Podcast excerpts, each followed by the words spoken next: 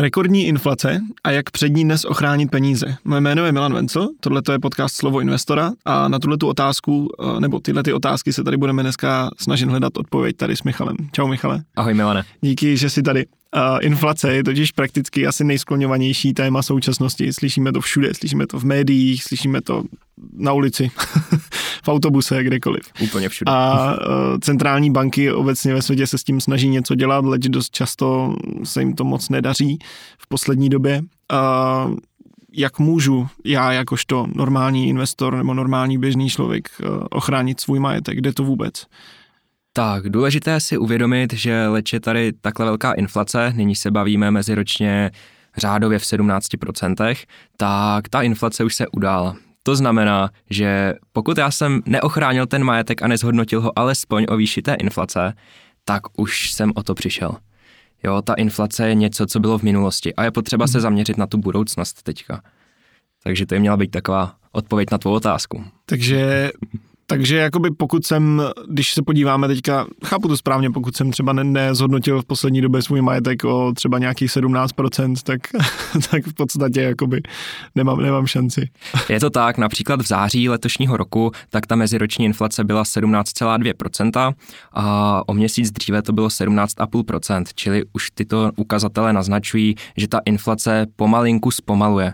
Uh-huh. Jo, to, to, na to má vliv právě restriktivní monetární politika, to znamená v minulých měsících určitě jste zaznamenali a ty se zaznamenal, že se navyšovaly úrokové sazby. O, to jednání České národní banky se uskutečňuje teďka velice často a ty sazby jsou nyní na 7%. O, hmm. Je to velice efektivní nástroj, jak tu inflaci zbrzdit. Každopádně ten nástroj se projeví s velkým spožděním. Jo, mm. Čili už je to přes půl roku, co se ty sazby začaly navyšovat a teprve nyní zaznamenáváme, že ta inflace skutečně začíná zpomalovat. Ale nemusíme být vůbec na konci té horské dráhy. Mm. A jsou nějaké predikce toho, jakým způsobem eh, bude se vyvíjet? Samozřejmě nemůžeme to vědět, to je jasný, ale, ale jestli jsou nějaký obecně, kde se to třeba může zastavit, nebo, nebo jaký je strop, kam, přes co bychom se jako rozhodně neměli dostat. Mm. Nemám úplně věštickou kouli, jo, ale zkusím něco vymyslet. Řekněme, já předpokládám, že ta inflace by se měla pohybovat do těch 20% za letošní rok. Nicméně ono to ovlivňuje spousta faktorů. Jednak bych inflaci rozdělil na domácí a dovezenou, Mm. Jo, čili v tuhle chvíli, když jsme se bavili tady o restriktivní monetární politice, tak ta má vliv zejména na tu domácí inflaci. Jo, každopádně je tady i ten faktor dovezené, protože současná inflace je z velké části právě dovezená. A bavíme se tady právě o ropě, o energiích a to všechno má vliv na ten spotřebitelský koš. Mm-hmm. A kdyby Česká národní banka nadále navyšovala úrokové sazby, tak by to naopak mohlo poškodit náš domácí trh a nemá to vůbec nic společného s tou dovezenou inflací. Uh-huh. A pro mě, že tě přerušuju, můžeš trošičku uh, vysvětlit, jaký je rozdíl mezi domácí a doveženou inflací, nebo nějaký základ, co si pod tím vlastně představit? Určitě, tak domácí inflace, uh, to bereme věci ve spotřebitelském koši, které nám jsou tady v tuzemsku které tady vyrobíme, nebo služby, které tady dodáme. Nicméně dovezená to už je něco, co my musíme importovat. To znamená, můžou to být například elektronické součástky z Číny, které prostě zdražují. Může hmm. to být ropa, kterou právě máme například z Ruska a tak dále. Takže je to, takže je to vlastně čistě o tom jenom, odkud, odkud jde ten ten, ten zdroj vlastně. Přesně tak. A když už se bavím o tom Rusku, tak mm. na to má velký vliv válka, protože Rusko využívá právě ropu a zemní plyn jako nástroj k té válce a nástroj k financování té války. Takže mm. proto jsme zaznamenali obrovské nárůsty v cenách a to je právě jeden z těch aspektů, proč je inflace tak velká. Mm. Tady k tomu tématu bych se rád dostal, ale ještě předtím Jaké jsou kromě tohohle toho samozřejmě jiný aspekty, proč je vlastně ta inflace tak vysoká? Dokážeš to takhle nějak vyčíst? Respektive udělat výčet, promiň. Z velké části je to tedy ta válka, která způsobila tady i právě energetickou krizi. To všichni zaznamenali, že rostou ceny jakýchkoliv paliv, ať už se bavíme o uhlí, bavíme se o tom zemním plynu, tam je to skutečný problém. Každopádně má to dopad například i na součástky, elektronické mm. součástky.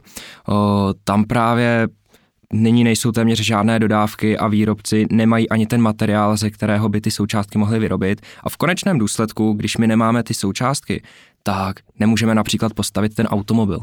Jo, a to je skutečně aktuální téma tady v České republice, protože i Škoda Auto například nemá dostatek součástek na to, aby ta vozidla mohla dokončit. Mm-hmm. Takže mm-hmm.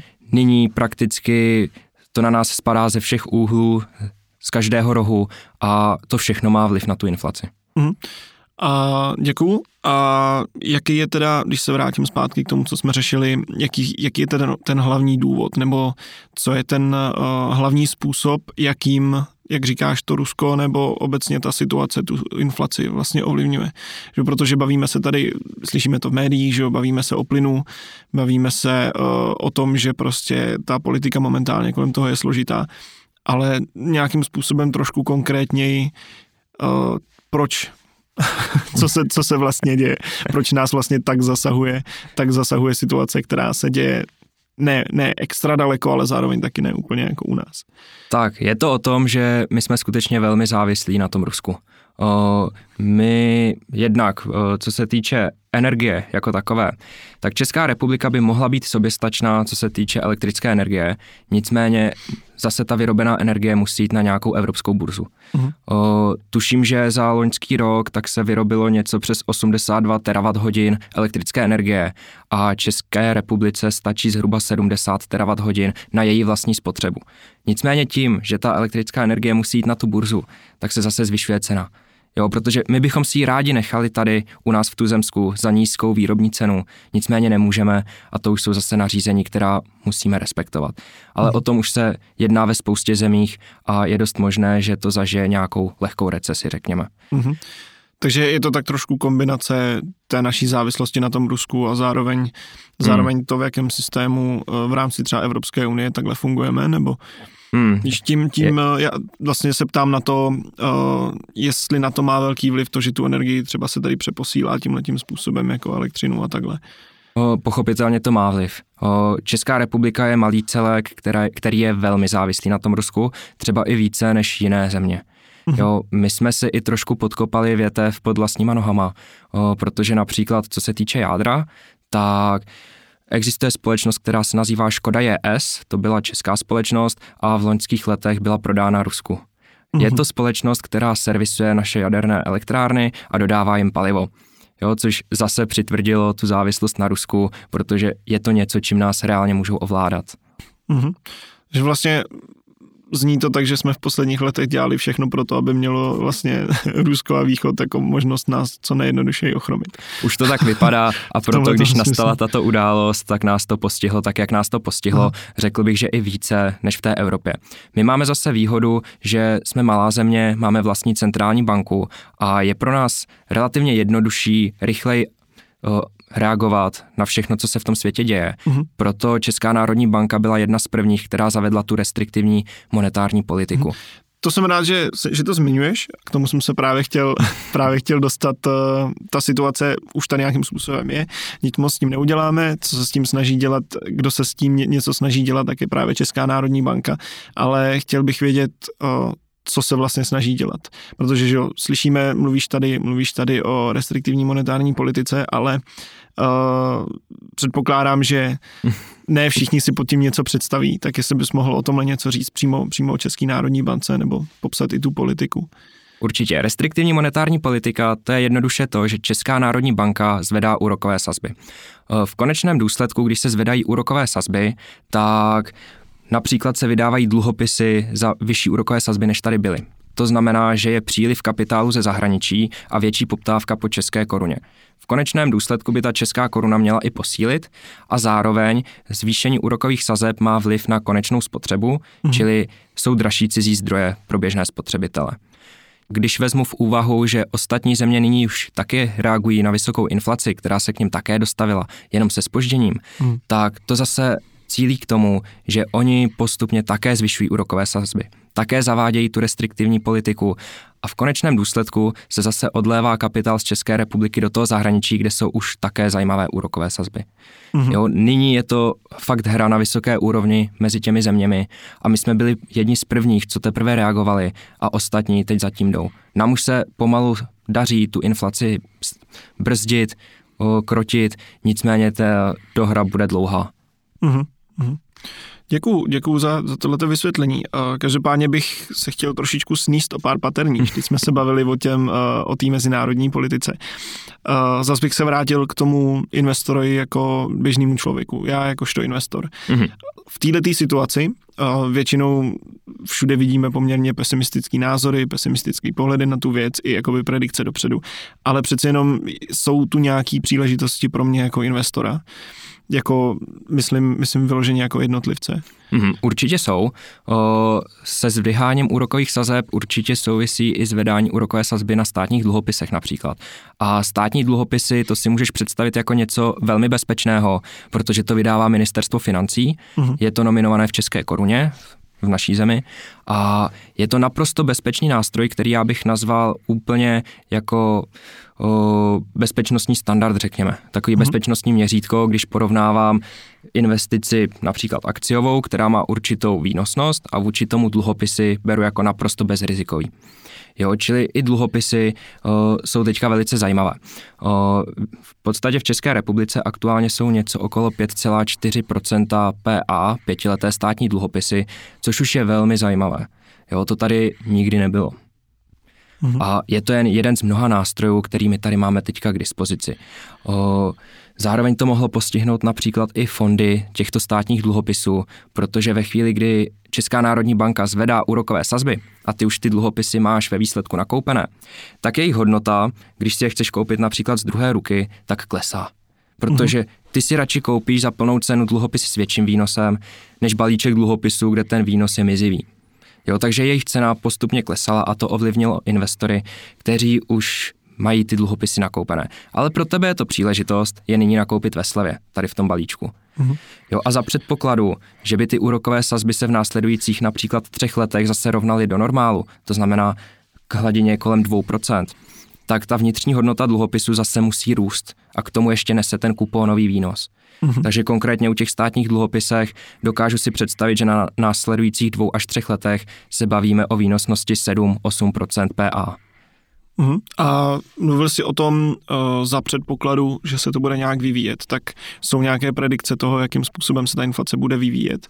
Uh, já osobně se domnívám, že ta inflace se tady s námi chvíli potáhne, v těchto vyšších úrovních, eh, protože leč máme zvedlé ty úrokové sazby, brzdí tu spotřebu, tak není to skutečně jediný faktor a nese se to s velkým spožděním. To mhm. znamená, výhledově si dokážu představit, že tady s tou inflací budeme bojovat dva až tři roky, než skutečně dojde i například ke snížení těch základních úrokových sazeb. Uh-huh. Uh, ohledně snižování úrokových sazeb, ty se vlastně v současné chvíli pořád nějakým způsobem zvyšují. Uh, tak bojuje ta Česká národní banka, o tom už jsme se bavili. Uh, je nějaký způsob, jakým do budoucna by mohla bojovat třeba jinak, nebo jsou nějaké další prostředky, ke kterým třeba ještě nepřišla, ale je to v plánu? Tady v tom ohledu se domnívám, že Česká národní banka už nemá moc nástrojů, jak zabránit té dovezené inflaci. Nicméně mám lehké obavy, kdyby byli nuceni znovu navyšovat ty úrokové sazby, mohlo by to být likvidační pro tuzemský trh. Mm-hmm. Hlavně pro spotřebitele, pro které se stane to vlastní bydlení například naprosto nedostupné.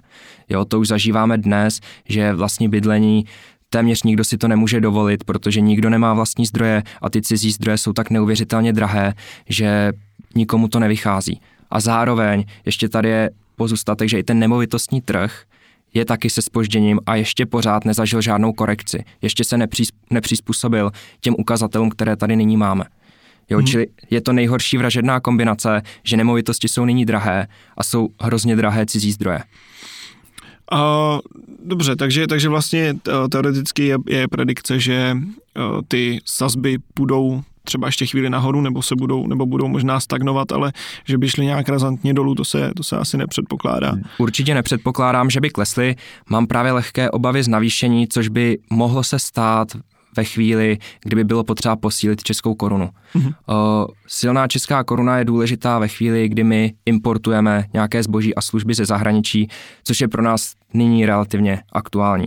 Standardně Česká republika je exportní země, která právě vyváží spoustu služeb a produktů, zejména ten automobilový průmysl to velmi tahá, nicméně aktuálně i ten automobilový průmysl pokulhává kvůli nedostatku těch součástek. Takže kdybych to řekl dneska, tak jsme importní země a spíš bychom potřebovali silnou korunu. Mhm. Nicméně další zvyšování úrokových sazeb by mohlo mít drtivé dopady na běžné lidi, na běžné spotřebitele. Mhm. A to si vlastně říkal, že navázaný eh, na samozřejmě tu cenu nemovitostí, že neproběhla ta korekce. Eh, není to úplně téma, nicméně si myslím, že se to toho i dost týká. Hmm. Tam je nějaká, nějaká reálná predikce, zase rozumím tomu, že nemáš věšteckou kouli, ale nějaká reálná predikce, eh, co se může dít s tím trhem nemovitostním? Já osobně se domnívám, že nějaká ta korekce nastane, nebude to nic extrémně razantního, ale měli bychom se přizpůsobit té ceně cizích zdrojů. To znamená, já bych očekával v následujících měsících nejen, že ceny nemovitostí neporostou, to víceméně za to bych dal ruku do ohně, ale zároveň, že by mohly i lehce poklesnout řádově ve vyšších jednotkách procent, možná 10 procent, něco mm. takového, mm. aby to vlastní bydlení bylo dostupnější.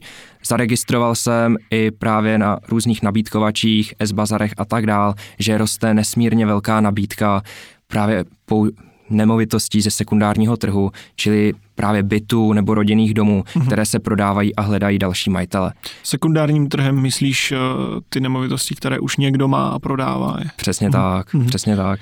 Uh, ta nabídka je víceméně trojnásobná, než tady byla například před půl rokem. Mm-hmm. Takže poměrně jasná, jasný ukazatel toho, mm. toho, že to bydlení se stává dost, dost nedostupný. Dříve bylo těžké sehnat nějakou rozumnou nabídku za rozumné peníze a nyní je to přesně naopak, že těžko se schání kupec, který by za to tu cenu byl ochotný dát.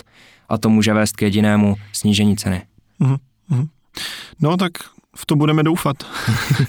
Já ti děkuju, Michale, děkuju za uh, trošku objasnění některých těch věcí, uh, ať už z toho zahraničí, nebo i uh, té inflace, té inflace obecně, protože si myslím, že je spousta věcí, které se moc neříkají v záplavu toho pesimismu a špatných zpráv, ten střízlivý pohled na to uh, málo kdy vyvstane. Takže já ti děkuju a uh, tady, tady to dneska zakončíme. Vám děkuju, že jste to dokoukali až do konce, po případě doposlouchali. Pokud by vás uh, zajímaly nějaký další díly, nebo primárně předchozí díly, tak je můžete najít v popisku, zároveň na stránkách www.vision.cz. Tam je jak podcast, tak je tam vlastně i blog. Můžete se tam jít podívat, můžete tam jít uh, přímo kontaktovat, přímo kontaktovat Vision, postěžovat si nebo, nebo pochválit, to už nechám na vás. Takže já vám děkuju, tobě děkuju Michale, že jste dneska byl, měj se krásně a uh, vy diváci taky. Díky, nashledanou. Děkuju, nashledanou.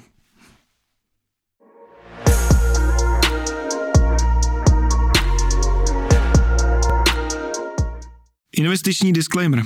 Vision Capital neposkytuje investiční služby ve smyslu zákona o podnikání na kapitálovém trhu. Pokud byste měli o investiční služby zájem, můžete využít oprávněného subjektu Wildman Silver Company. Podrobnější informace naleznete na našich webových stránkách nebo v popisku.